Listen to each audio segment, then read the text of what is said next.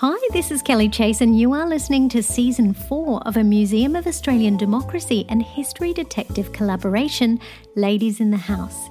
In this three part series, we are celebrating the lives of incredible trailblazing women who have made significant changes in Australian society.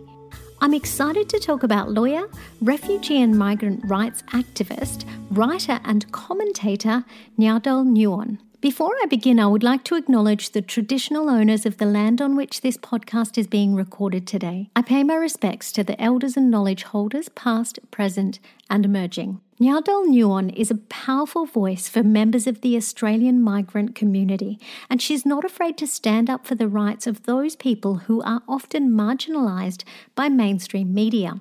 Nyadol was born in a refugee camp in Ethiopia in the midst of the Second Sudanese Civil War that went for about 22 years and displaced more than 4 million people. She moved to a second refugee camp in Kenya and lived there until she was 18 years old. This refugee camp, while not necessarily safe, was able to provide her with both a primary and high school education.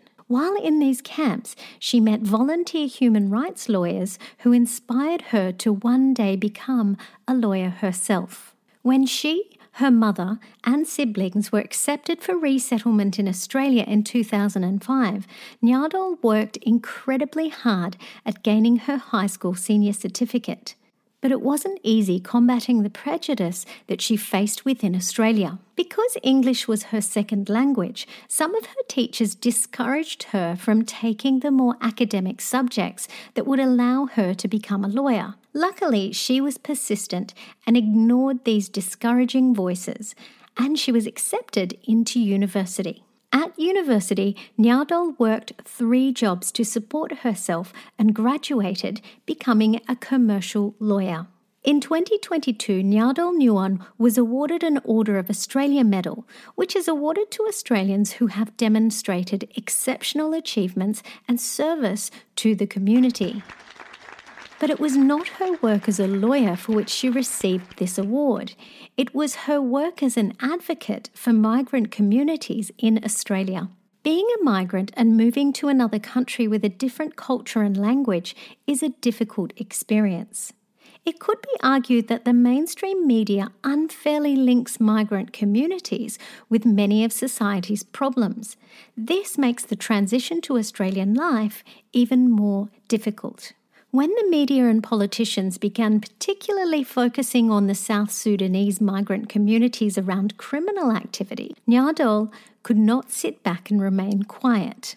She maintained that it was not necessary to point out someone's race when reporting crime stories, but instead we need to look at the deeper societal issues that are causing the problems. Issues such as lack of access to adequate housing, employment, and education.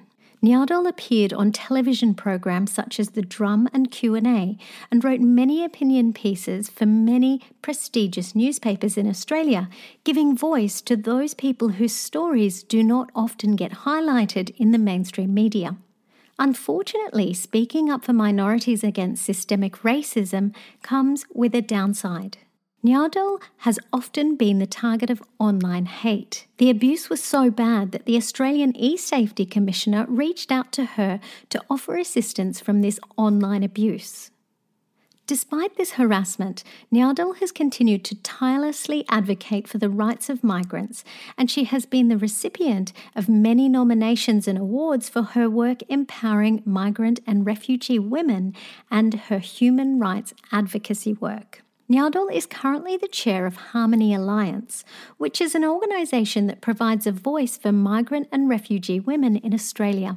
Their goal is to highlight that every migrant and refugee who comes to Australia has a different experience, and they hope to be a voice for these women and agitate for change.